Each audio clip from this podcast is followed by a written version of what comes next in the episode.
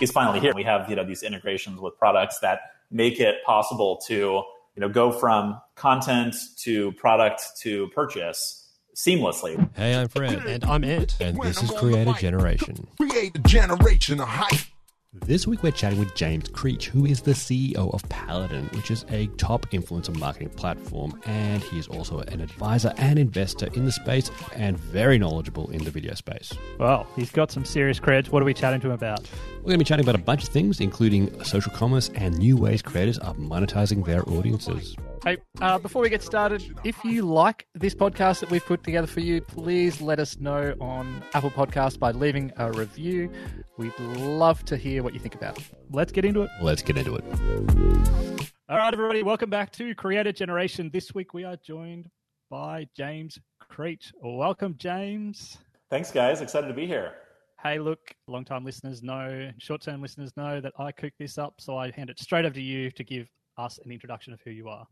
Sure. So I'm James Creech, co-founder and CEO of Paladin. We build influencer marketing software for media agencies, uh, influencer marketing agencies, and, and talent networks. Uh, started the business five years ago with two partners, having come from an agency background. So we're building tools to help make influencer marketing campaigns more successful and save people time. Uh, aside from that, I also host a podcast called All Things Video. Been doing that for about six years, which is a lot of fun. I get a chance to kind of sit down and dive deep into entrepreneurs' stories and, and uh, how the digital media space is playing out. Um, I do a bit of executive coaching and, and also some uh, advisory work with early stage companies to help keep me out of trouble. So a little bit of everything, but uh, that's kind of the overview. Random one to start with, James. We have had an internal debate about where the name Paladin came from. Sure. Well, I'm, we'll I'm, tell you what the bet is after. But, uh, exactly. I was going to say I have time to know. so when we when we were starting the business, uh, we wanted something that communicated the values that we wanted to have in the company, right? And so uh, if we're going to get real nerdy for a second, we'll talk about you know paladins were knights in the French court in the 13th century, and uh, they were known for their tenacity and their integrity, right? Those were the the values, and so we felt like that really aligned with um, what we wanted in the company of course, you know, you're probably thinking like Paladin is also a class in World of Warcraft and D and D. Uh, I'm a I'm a gamer too, so we love that. No, I'm not. We didn't think that. Lee, yeah, Lee said that. Lee said, "Hey, it's Yeah. it's to do with with uh, World of Warcraft." And we're like, no, I don't think it is necessarily to do with that. So, Yeah. So I interned uh, at Blizzard um, when I was in college and university, and uh, had an awesome time there. But was like not a big gamer, especially not a PC gamer at the time. Uh, had a lot of fun, but like still feel very close to the gaming world. Uh, but no, not not really a big WoW guy, not a big uh, D and D player. So yeah, it goes back to the historical context. and uh, you, you, we've um, you, you mentioned your podcast too, and I recommend people do check it out. It, it is actually pretty pretty great, um, and you got some very very good guests there, and talk about some very interesting Thank things re- related to video. Um, and Yeah. one of the things I mean we really want to chat about to you today is about this um, the growth in commercial opportunities for creators, you know, around things like uh, user pay and also, you know, the growth of social commerce too, because it's a super fascinating area. And we, we were just chatting to Brendan Gahan as well. Um, and he was talking about, you know, some really fascinating trends in the area and how, um, you know, impulse buying, for example, is like up so much more when it comes to social commerce. So it's, it's a really fascinating and an area I think people don't really quite understand yet really well. So maybe I- I'd start by saying, can you sort of explain firstly social commerce generally? Sure. Yeah. Well, I'm sure Brendan gave you a great definition. So we'll definitely point people to that podcast and also my conversation with him on all things video. Uh, Brendan is uh, really in the weeds on what's happening in the Chinese video market, which is a leading indicator, especially, you know, as he'll point out to what's going to happen here in the West. And social commerce is really fundamentally the idea that, you know, people can interact with content and make a purchase based on something they see in a video, right? So I'm browsing, you know, something on YouTube or TikTok. I see a really cool product. I want to learn more about it. Maybe I want to buy it. I can do it right there in the app.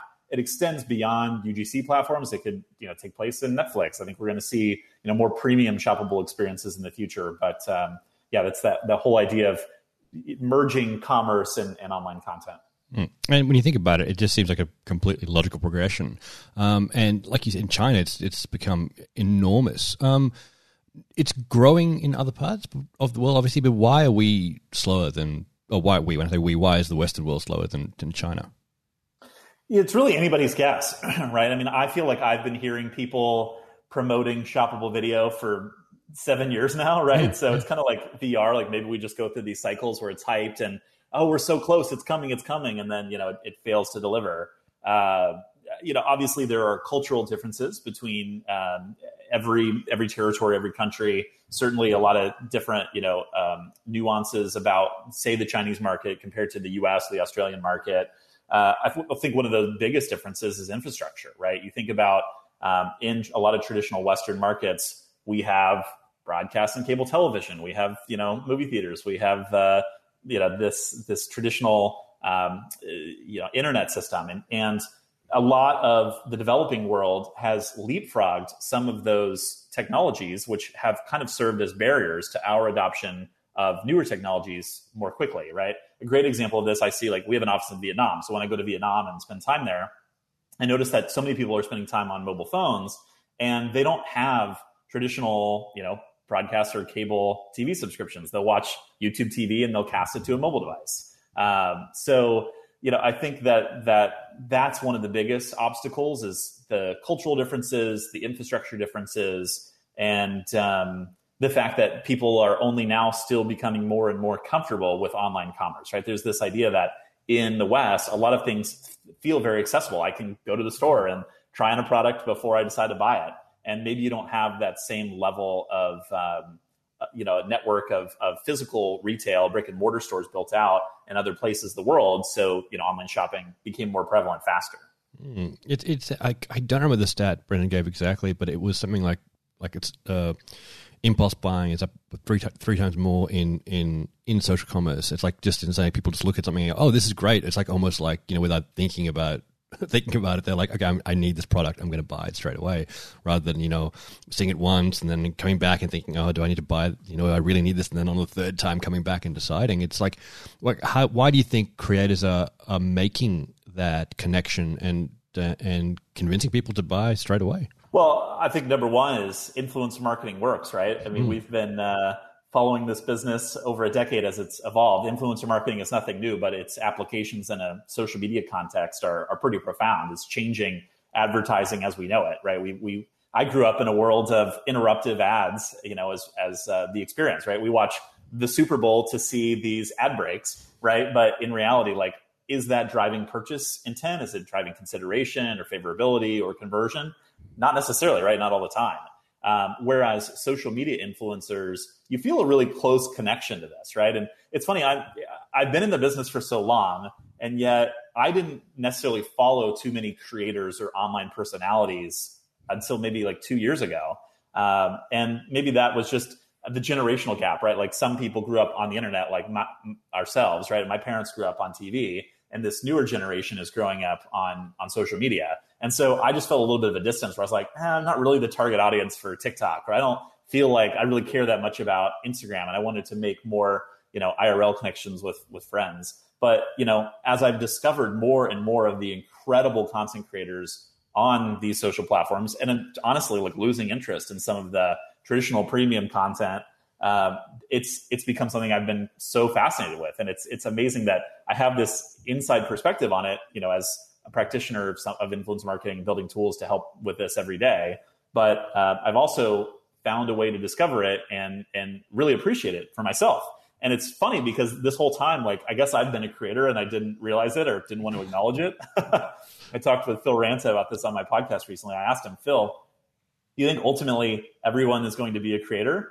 And he said, you know, I think we kind of already are at that point, right? I've been producing a podcast for years. I'm now publishing content on LinkedIn all the time and finding ways to share things with with people online.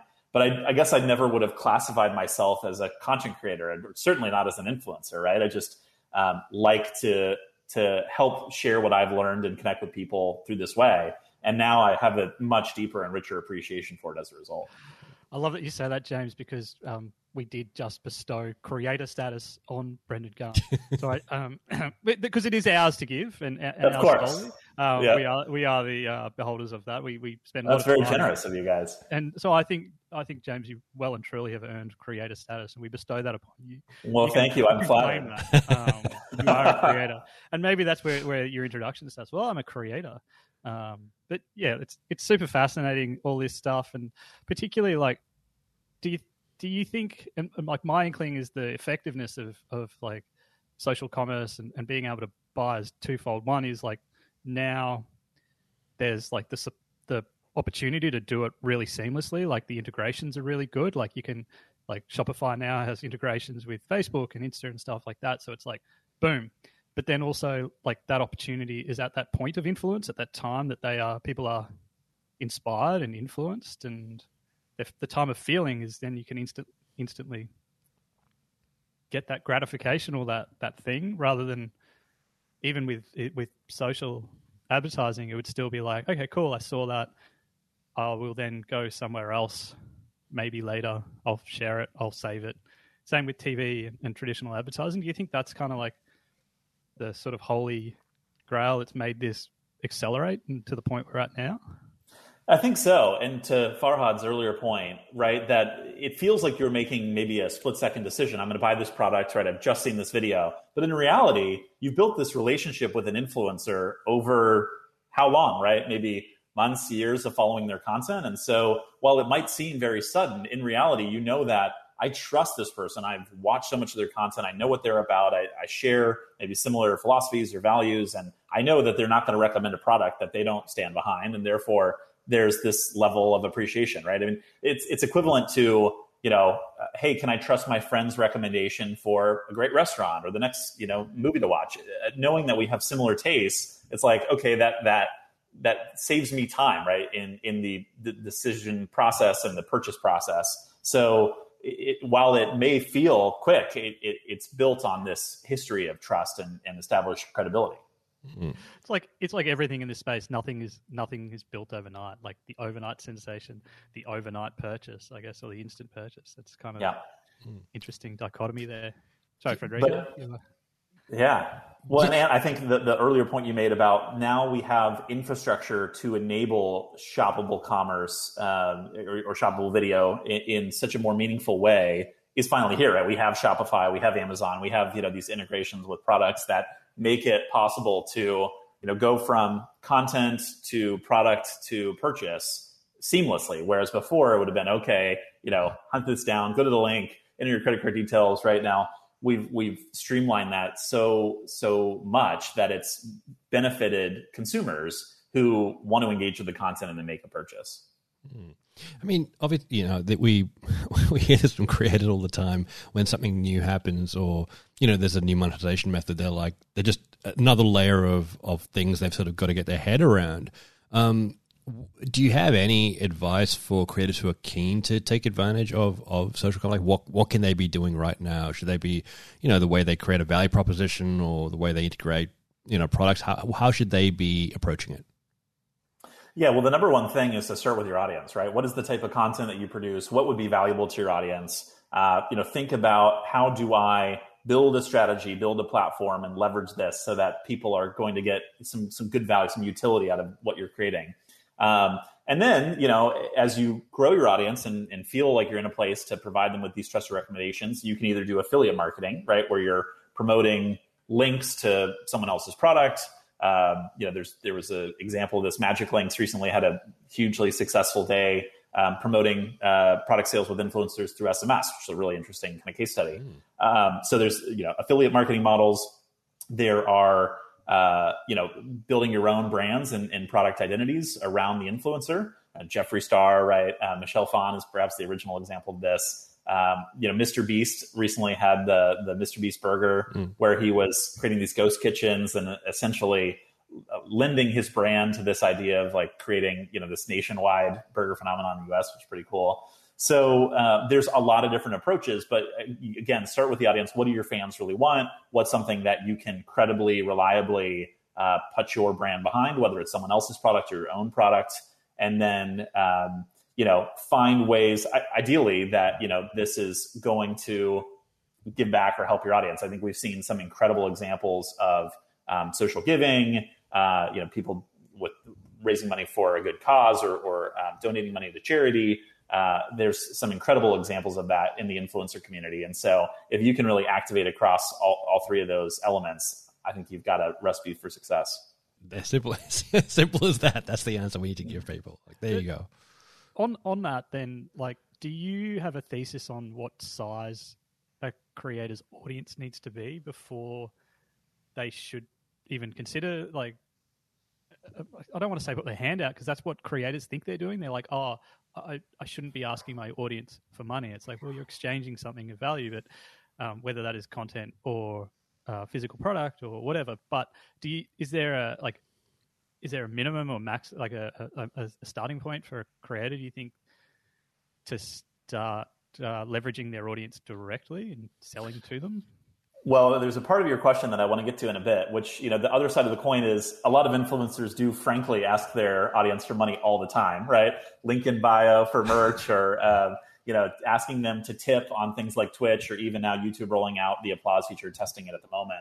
Um, user pay is a whole other element to this monetization discussion. But as it relates to commerce, uh, look, I don't think there are any hard and fast rules. I'm sure there are kind of guidelines and best practices of, you know, don't think, you know, if you have uh, 500 followers on Instagram that you're going to be able to start hawking products and get brands knocking down your door. But at the same time, it's all about relative audience influence, right? So, say for instance, um, you know, uh, Brendan Gahan talking to someone about his expertise in in uh, social media marketing and what he's learned building this massive following on TikTok. If he published an ebook, like I'm sure there are people who would pay for it. Brendan doesn't have the biggest audience in the world, but he's like a trusted resource and the, the people in our space look to him as someone who's a researcher a thinker right versus um, someone with a massive audience who can move people to buy a product mr beast is again kind of the canonical example at the moment uh, right you can you can move mountains with the, the size of that audience so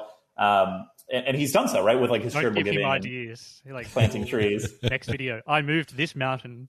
yeah, right. Like, it, it, probably could happen. Look, he's, so a, he's, a, he's, a, listener, so he'll probably go and take that idea. It's all right. Jimmy. I'm sure he will. Yeah. Uh, and once you bestow upon him official creator status, he'll be yeah, eager yeah. to make it oh, We haven't had that conversation yet. I haven't seen his application come through yet. So um, we'll, we'll, talk to them. Uh, Sorry, I've derailed it completely. um, no, good. Um, I mean, obviously, heading forward, like, what do you think are going to probably be the the next sort of important or bigger trends in, in social commerce in, in the next year or two? I, well, I think it's probably no surprise to say that live streaming and social commerce are uh, where we're seeing a lot of the traction at the moment. Um, you know, uh, that's uh, that's what a lot of people are talking about. You see the success of a model like NTWRK, right, where they've created these really bespoke activations with influential voices, particularly in the kind of the urban culture, hip hop community. Um, we are uh, also seeing early traction on Amazon Live, right? I've, I've heard anecdotally of people really rushing into Amazon Live at the moment because of the opportunity there to drive product sales. Um, you know, Instagram, everybody else has has a live product, so I think there's natural opportunities for commerce. Um, all of the social platforms are leaning into it very heavily. You mentioned right the Shopify integrations with Facebook and Instagram, YouTube uh, announcing just this week. I don't know when this will come out, but you know, Neal, um, the the chief product officer for YouTube, has said that you know they're leaning more into commerce this year. So it, I, I, don't think it's any surprise that short form video, which of course is at, at, the focus for every platform right now, and then live video are really probably the hallmark formats for promoting. Um, you know, promoting these shoppable experiences. I'm gonna. I, I, we had a chat to Brendan about this as well. But what do you think though um, about the, the, various platforms? I mean, you've got YouTube, you've got TikToks, you've got you know Instagrams and so forth. Um, they do seem to accrue followers at a different rate, and I think there is probably a different value um, associated with a follower on TikTok versus YouTube, for example. Mm-hmm. How do you think that's going to translate into dollars when people are trying to sell something like 100,000 people on TikTok, uh, followers on TikTok compared to 100,000 on YouTube, for example? Well, the advantage of newer emerging platforms like TikTok is that they have better organic reach, right? So, in fact, TikTok over indexes. I mean, you, will get more organic reach than your your true following, right? Over 100%, which is incredible. So that's why people are growing audience so quickly on the platform. YouTube, right, is more mature. It's massive, over 2 billion people using it in every week. And so it's harder to have that same level of organic reach. And then Facebook you know, my analysis is Facebook and Instagram are increasingly becoming more pay to play because that's in the best interest of the platform, right? The, the, the more that you can lower organic reach and then ask a marketer to pay to make up the difference, right? The more money you as the platform make. So the incentives aren't necessarily aligned. But at the end of the day, are the followings um, uh, is it it's an apples to oranges comparison, right? Because 100,000 subscribers on YouTube is a very different thing than 100,000 followers on TikTok. I would argue that the YouTube following is more valuable because it's probably harder to reach that milestone at this point, amass that that level of engaged following. Um, TikTok, it's a little bit easier to do. The other thing is, we're talking right now just about commerce, but um, YouTube, I mean, is far and away the best direct monetization platform for influencers, brands, publishers at the moment, right? Not only do they have advertising, you can of course do branded content, which is indirect monetization. Um, you have tipping, you have you know um, channel uh, subscriptions, you have kind of all of these different monetization options at your fingertips. Um, other platforms are kind of getting in the game, and I think it's now table stakes that you have to have some level of monetization to be competitive, right? It's not enough to just say, "Hey, you're going to get huge audience and engagement on our platform," and just go out and hawk that for for brand sponsorships. You know, TikTok knew it had to create uh, this creator fund and knew it had to help facilitate those types of sponsorships through its marketplace. Um, you know, other platforms are realizing that too. Clubhouse is a great example, right? Launching, getting all this buzz around audio format, but making a pledge with this, you know, new fundraise that they are going to invest a lot of that money back into building a sustainable creator economy on the platform. If you like this conversation or want to be part of the conversation, how about join us each week on Clubhouse? We get guests from the podcast on there talking all about the creator generation and the creator economy. You can ask your own questions. So if you think you can do a better job of this than myself or Fred, and let's be honest, you probably can, head on over, hit us up on Clubhouse. We're there every Sunday, 3 p.m for the west coast of the USA, 6 p.m. in the east, and in Australia, obviously, we are on Mondays, 10 a.m. daylight saving time. Catch you there. Hey, James, I wanted to ask you, um, who do you think should pay for the content? Like, platforms sort of enable at the moment, like creators to probably their their, their most earns.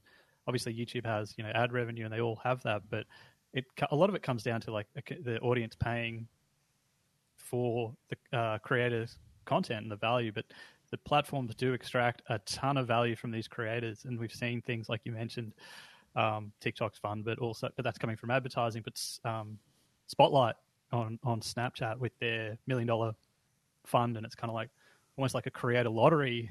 And apparently, there's some big, really big checks written to creators, like in the hundreds of thousands of dollars, and they've got a million bucks a day, which is um, interesting. Like they're paying for the content, right? Which is a, a, a, new play for a lot of these social platforms to pay the creators directly for the content rather than pay for their leverage of the ad share or um, you tip a creator or you you know um, become a member or you obviously then buy merch or something like that. So, like, do you think those that there's a, a shift happening there, or is or even do you have a philosophy of who do you think actually should be paying these creators? Yeah. So yes and no is really the answer. Um, is Spotlight, you know, Snapchat's doing an amazing thing, paying out a million dollars a day to creators. That's brilliant, right? Is it something new? Not really, right? It's it's a brilliant marketing stunt, but you know, Musical.ly and then TikTok have been spending budget for years paying influencers to create content about the platform. Often the destination for that content was not necessarily TikTok, or maybe it would eventually end up there, but it was hey, I want you to promote on Instagram how great TikTok is and try to you know bleed away audience to these other apps. YouTube famously has had you know its uh, its creator initiatives where it's invested in channels, it's invested in uh, original content um, fr- from you know premier YouTube creators. So uh, it's it's awesome, right? I love when platforms set aside a fund, invest in their creators, um, build that community online. They, they need to be doing that. Um, is it you know is that ultimately where most of the money is going to come from not really right so philosophically i think a lot of the money in the ecosystem is no surprise comes from brands right if you think about the triangle of you have uh, audience you have creators and you have brands you need kind of all three legs of the stool so a lot of this still comes from brands and i don't think that's going away advertising will probably always be a part of the, the social media experience but the users are increasingly, you know, an important piece of this monetization equation. That's where the user pay comes into to play. That's happening on platforms directly. So, you know, tipping on Twitch and YouTube. Um, you've got, uh, you know, the, the channel subscription option, which you know, YouTube offers, uh, where people pay for, you know, access to special uh, behind the scenes content or premiere videos or whatever else. Um, and then you have off platform monetization, right? Patreon was probably the, the first example of this. Um, you have new platforms like OnlyFans, which are encouraging this model. So I think ultimately we're going to have you know all three of those uh, elements helping to contribute money to the to the pie. Creators will monetize from the platforms, from their fans, and from brands and advertisers. And I mean, in, in terms of this, the, the user pay model, I mean, this is something that has become, you know, something that is growing, especially because I get, you know, you, viewers have become very accustomed to getting free content from their creators, and you know, the the creators sort of monetize in different ways. But this idea of user pay, where you know viewers get special access, like how where is the tra- trajectory of that going? That's going to be massive, and for a few reasons, right? I think one, user pay has become more of an accepted phenomenon. Think of it as like as as uh, we get more and more comfortable with subscription business models the idea of you know subscri- subscribing to be a patron and supporting the type of content that you like there's a greater adoption for that. The other piece of it is you know the ways in which we get other forms of traditional entertainment have changed right? Like i don't go out and buy cds or um, you know dvds anymore. So the money that we were spending in transactional formats has gone down. The amount of money that we're paying for a subscription basis for traditional premium content for younger generations, I think is also going down, right? With the exception of like sports, you can get virtually everything through a streaming provider now, even niche content and super fandom opportunities like horror through Shudder, or um, you know, uh, you can get um, uh, like anime content through Funimation and Crunchyroll. So that has proven out that you know people are going to ultimately end up spending the same amount of money on entertainment um, as they were before, but rather than that going to these physical sales and to these, you know, the cable bundles, that money is now being allocated to through kind of these micropayments to the specific fandoms that people like, whether that was, you know, buying their merch or now subscribing and paying them directly for the product. That's become a more accepted practice. I mean, look, I, I have heard stories in the past where creators have created like, you know, gated content. Um, and I think there'd been there'd been some pushback on that. It hadn't been as popular as I thought it had been. I, I personally think it's to do with the way they managed expectations around it and how they introduced you know their their viewership to it. Um, but you're right; it, it, does seem like it's becoming um, more more popular. I mean, I look at things like Nebula, for example. You talked about the other other networks. You know, Nebula has has a pretty interesting group of creators based around it who offer a ton of free content on the YouTube channels, but then they can subscribe to Nebula and get some more premium rated shows, I guess. And this seems to be doing, you know, it seems to be pretty popular. Um, but like, what do you think the method is that if you are going to have a a series of gated content or um, you know user pay content, what should the methodology be behind that? What should a creator be thinking about? I think really the success here is access, right? So, what does a super fan want? They want to feel closer to the creator. Um, one of my favorite creators that I follow online, there's a couple examples. I, I love Drew Gooden. He was kind of my gateway drug into Danny Gonzalez. And Danny, uh, you know, has his main channel on YouTube where he promotes his content. He's doing stuff on TikTok. He creates these like parody videos and, and songs, which go up on Spotify and Apple Music. So he's monetizing all these different ways. He did tours, you know, back when that was safe to do so a couple years ago. Um, but what's really clever is he's got now his second YouTube channel where he posts more behind the scenes, like uh, casual content. It's not as heavily edited. It's probably not as well researched, but it, it kind of shows this other side of him uh, to to his fans. Obviously, has you know a smaller following, but I think for the the big fans, they like that type of content. And then he charges um, you know these the super fans to join his private community on Discord right? And so obviously not everyone is going to opt for that, but those that do want to have that access to Danny. They want to be able to, you know, see him interact in the Discord servers, you know, on a daily basis. They want to connect with other fans and people who really love his content and this cre- this community that he's created. So I think that's what it's all about. Is like facilitating the overall sense of community and fandom among this group that you've you've helped develop, and then providing greater access to you as the creative personality. It's interesting you mentioned like the the private Discord because I was I was just chatting to a, a creator this morning uh, who had been borrowed this green screen. I won't won't name them, but they they were asking, you know, they were like talking about what we what we're up to today, and it's like, oh, yeah, talk about this, and he's, he's like, oh, I'm thinking about doing that exact thing with my Discord. Got quite a not a massive creator, but has quite a um, a, quite a well populated Discord, um, and but he it's gotten a bit hectic, a bit kind of bigger than what he's really wants it to be, and it's lost that sort of personal touch personality. But he does have the Patreon only area, and that's pretty much where it all happens anyway. And he's like, "Well, I'm thinking about turning my, my Patreon, my Discord private just for Patreons only, but I'm going to burn a whole bunch of people." So like.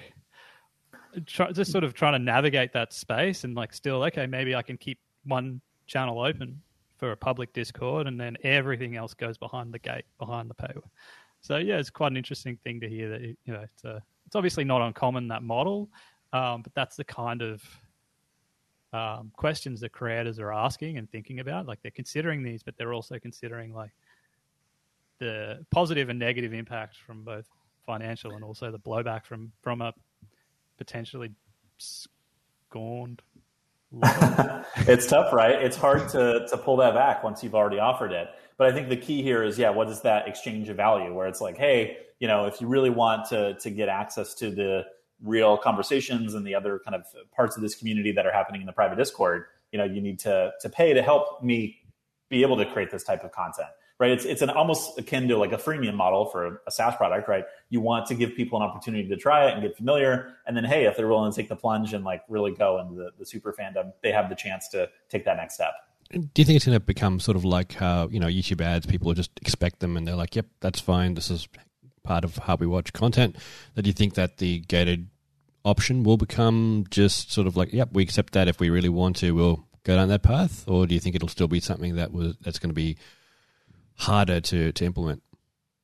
I think so, right? I mean, I can only share from my personal experience, but um, you know, as someone who watches premium entertainment, right? Like SNL is a great example. I love the show, comes out on Saturday night, but I will tend to watch it like on Sunday. And before I was watching it on Hulu, but I would way rather watch it on YouTube because I end up actually seeing fewer ads or I can skip them, right? So I end up with less interrupted ad time and more of the great content that I like. So um, that's you know a show or a format where it's really easy to do that. But even like news content, I will confess here on this program, right? Here's a here's a story for you.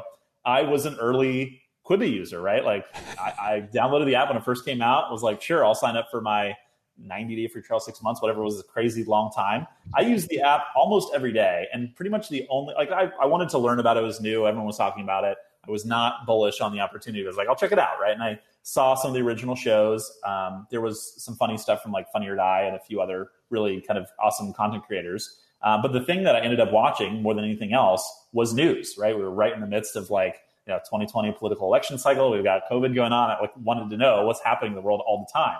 And what happened the day before I was going to get charged to start subscribing to Quibi, I, I deleted the app and I started watching news content on YouTube, right? I watch a collective maybe 10, 15 seconds of ads.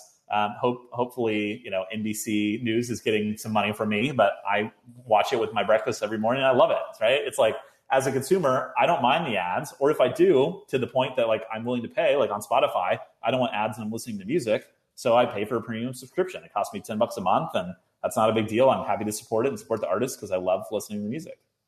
Yeah, I love that. That's all like just leads back to that whole value exchange, right? Like clearly, even at well, at free, Quibi was something for you. the threat of anything leaving your pocket to pay for it, like the value wasn't there. And I guess that's like a, a, you know a creator or a media company or anyone needs to just then run that scenario in their head, right? Like, am I going to provide enough value for whatever it is that I'm asking for the in exchange. Like, and they've repeatedly gotten it wrong, right? Verizon Go 90, you know, Fullscreen's SVOD service, uh, Quibi. They all were like, oh, we'll just make it super super cheap, right? Three ninety nine. No one's going to think about that. All these you know young kids are going to you know pay to subscribe to this stuff, but no way. Kids are smart, right? They're like they are a discerning user who knows I can get this content for free somewhere else, or I can subscribe to something that like Netflix or whatever that has an incredible content library, which yes, it costs more, but the value that it delivers is commensurate with the with the cost. The, the idea of value, I think a lot of creators we talk to, even sort of the advanced ones, I, I still don't think they under, understand like the, the concept of value really well and how to really provide that. Um, and it sounds like you know what you're saying, like people who are doing well with the gated content, you know, they're providing that that extra level of connection and value there. Um, how do you? What would you recommend to creators in terms of creating value? How do you think they should think about it? Again, it's unique for every creator and their audience. I, I mean, start with your fans, and they'll tell you, right? I don't think it's like a mystery for a creator of what do my fans want. You're going to hear about it every day. That's the beauty of these um, you know these content platforms where it's truly a dialogue. It's not just mm. I'm making content in a vacuum and broadcasting it anymore. It's you know the platforms have these built-in feedback mechanisms, and increasingly these newer platforms, right? Twitch and others where you're live streaming, the audience shapes the direction of the content, and so that real-time interaction allows them to tell you what they're looking for. That helps you determine what is the appropriate value exchange, and and poll your audience like hey, what do you want me to make my next video about? Or do you want me to go on a tour? I'd love to, but in order to do that, I need the budget is going to be X. And so, you know, do you want to do a crowdfunding campaign? Do you want to buy my merch? Do you want to, you know, subscribe to my Patreon to help enable these dreams to become a reality? And why do you think creators are so notoriously bad at asking for like asking for people to give them money? I guess it depends on which creators you follow, right? Some are obnoxious about it, right? like we all have watched Jake Paul content and he's incessantly asking for people to to pay and trying to monetize them as as often as he can. Other creators, I think, you know, maybe it's personality. They're just a little bit more shy, or they um, that it's it's hard to to make the ask sometimes. Um, but you know, the, the truly successful ones are the ones who find a way to lead with value, and then ultimately, you know, that the exchange comes naturally. You don't have to force it or fake it. You know, you have the passive ad income. You can uh, build something truly valuable that people want to subscribe to. You can find ways to offer something fun that's on brand for you that people want to buy if it's commerce or merch, right? Like there are, there are ways to approach it, but um, I think it just differs for every every personality type. Can I not not contradict, but throw a contradictory uh, anecdote for you? Be my guest. And the asking the audience was pretty interesting.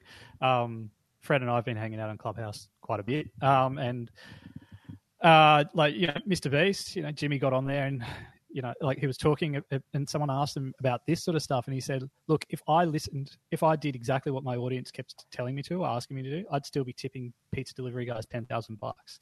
Um, so it's like that, and uh, like it's not saying that. I think it's kind of like the balance, right? The creators should be uh, definitely using those tools and using the audience and saying, "Hey, what do you want?" Also, let the data say it as well, right? Like the data says what people want because a lot of the time creators will be like, oh, my audience keeps telling me they love this stuff, but the views just aren't there. And when I make this other video, heaps of people come and watch it. It's like, yeah, it's, well, people are saying one thing and they're doing something else. But, um, and then also like you've gotten to this point from intuition as well, and you're, you're like this thing deep inside of you. So it's kind of like this blend, right? I find of like what does the analytics say, and then what do the humans when they talk to you say, and then you probably end up in like this beautiful Venn diagram of do that. Um, yeah, I think that's a totally fair counterpoint. And Jimmy is the perfect example of someone who's always looking to raise the stakes, and he measures his success not based on viewership or engagement or what you know the audience metrics, but on impact, right? Like how can he help the most people? How can he do the most crazy, outrageous things for good?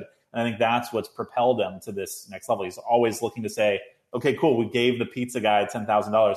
How can we buy a homeless person a house, right? How can we plant 20 million trees? Like, and it's not just him, it's his team. It's, you know, this broader movement that he's inspired online. It's other influencers that he's collaborated with. Uh, that is the true power of, of what he's building. But it's a totally, absolutely fair counterpoint. I, I love that. It is, it is a, a, truly fascinating area. And it is, it is one that like I, we do find that some creators are just, you know they have that slightly entrepreneurial edge to them, so they don't mind taking that step. But a, a lot of them um, find it genuinely difficult to understand what that next that next step is there. Yeah. Um, but look, hopefully, and you guys talk to more creators than I do, so I suspect you have a really good you know gut feel of this. Yeah, I mean, it's well, um, you know, we are one thing we're trying to do is figure out ways to make it easier for them, more more logical for them, at least give them a framework to to work um, to help, like to normalize it a little bit more and understand it a bit more.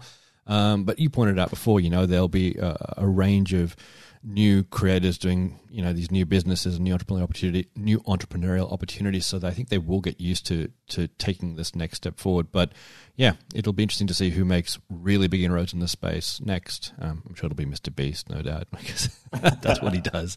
But yeah Definitely. yeah a really interesting area. Cool. Hey, hey, James, I want to want to throw one out. Yeah, it's it's totally switching gears completely.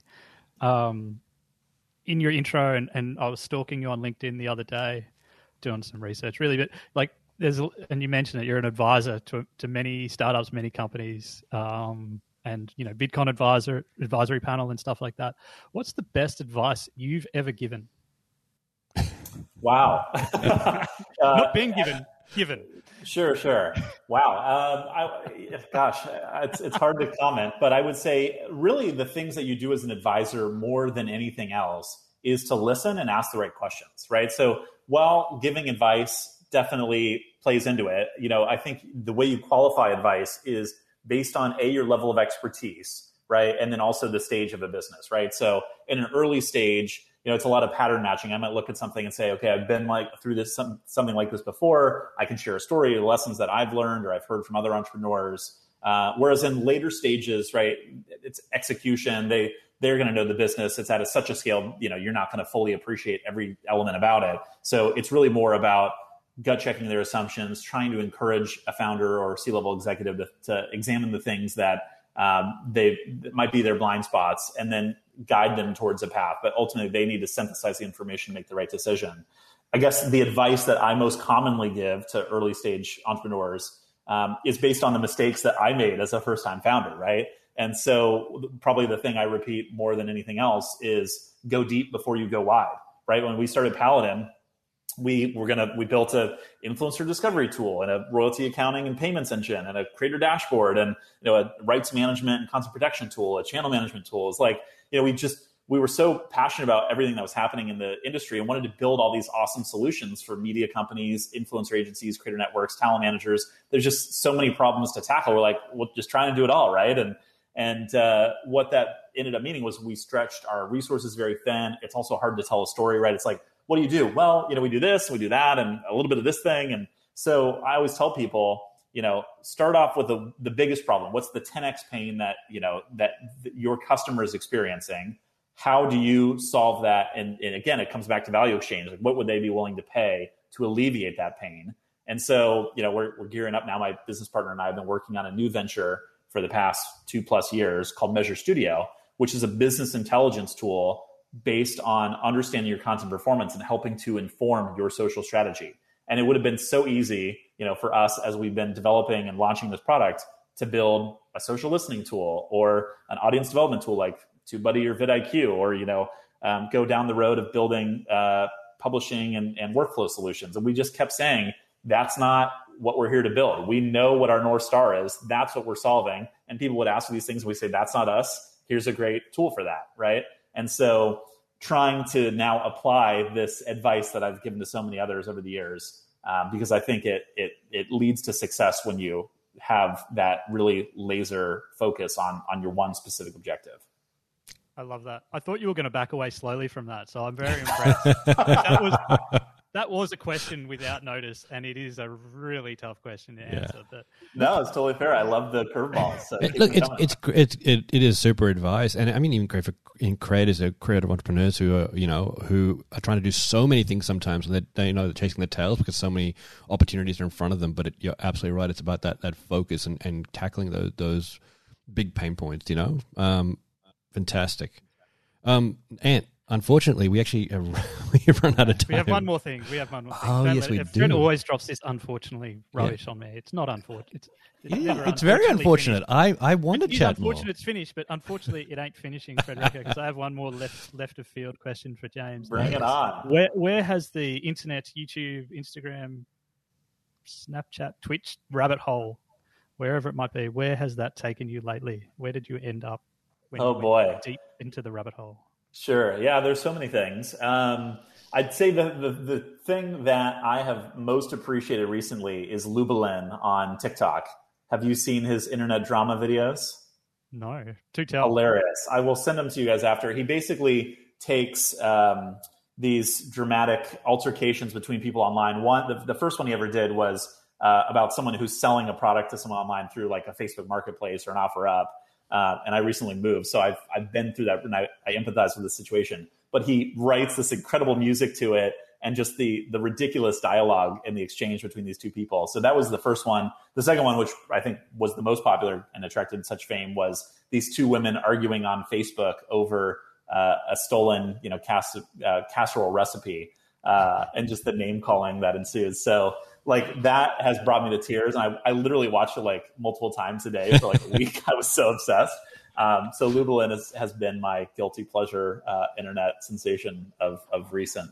Yeah, nice. Love it. Freddie, where have you been? Uh, oh, on TikTok, uh, I found, oh, well, uh, I found an account that um, talks about art and art history and just makes it really interesting and accessible. Um, it's called Iconoclast. Um, yeah, uh, I think uh, she was an editor and she just had a passion and that's her background in art and just started doing these really great little segments on, on art and art history. And it's actually really, it's really good, really interesting. It's one of my favorite TikTok account. Do you have a, a oh, I was going to ask, yeah, do you have a favorite artist or, or no, no. I mean, I, specific, uh, I. I studied art for years, and she just covers every, you know, just all these different elements. And I think she started a, a YouTube channel too, which has um, they're more like uh, essays um, in terms of one particular thing. I think she talked about the the art or behind Harry Potter, the art inspirations in Harry Potter, and one, you know, ba- Banksy versus a, a, a famous ancient artist and old artist and that kind of thing. It's really, is a, it's really great. It's really interesting stuff. It's one of these That's things that you, you didn't think, oh, I'd spend a lot of time watching, but I actually spent a lot of time watching it. any paladin art art in that, Fred? Any French knights. French, and I- you know what? I'm sure there is some way. I just never thought about it. It, it is there is a lot of um of French that era. artists. Yeah, yeah. So our mascot is a horse, right? Because the paladins uh, rode on horseback. They were the defenders of the city, so they carried these big shields and rode on horses. And and so I have this friend, and actually one of my first customers, Bastian. Whenever he sees a horse or a horse statue or something, he sends me a picture of it on WhatsApp, and it's like this amazing ongoing running joke that whenever he encounters a horse in the wild, I get a picture of it. I love it. Nice. That's awesome. Awesome. How about you, Ann? Where is the internet rabbit hole taking you these days? just- you know, I just thought no one was going to ask me. I was, it's, it's kind of on topic. Like I've been probably late to the party on on Colin and Samir, um, a couple of YouTube creators who like they've then they've got a podcast as well, but they really just like open up about what it's like being a decent like a big creator. They they tell it all, um, and they're really fun, entertaining guys. But they yeah they like people ask like, oh, how much did you make last year, and they explain what they how they did and what they like what they made and they're like really open and they they understand what's going on um yeah it's kind of been interesting sort of been nerding out in in our in our in our That's space really a little bit, cool. hanging out with those Yeah. guys. now frederica you can drop your Cut us off. Kick us out of here. unfortunately Oh right, okay, yeah. Uh, unfortunately, guys, we are out of time. But you know what, James? It has been awesome. We've got some very good pointers from you. Thank you for that. Hopefully, we'll see you soon. Um, and, I sure hope so. Yeah, as soon as I get a vaccine, I'm I'm hopping on a flight and we'll we'll hang out in Australia. That sounds great. All right, mate. Thanks, Thanks, very James. much. Thank you guys. Such a pleasure. Awesome to get to hang out and chat with you. Create a generation. Look on the mic.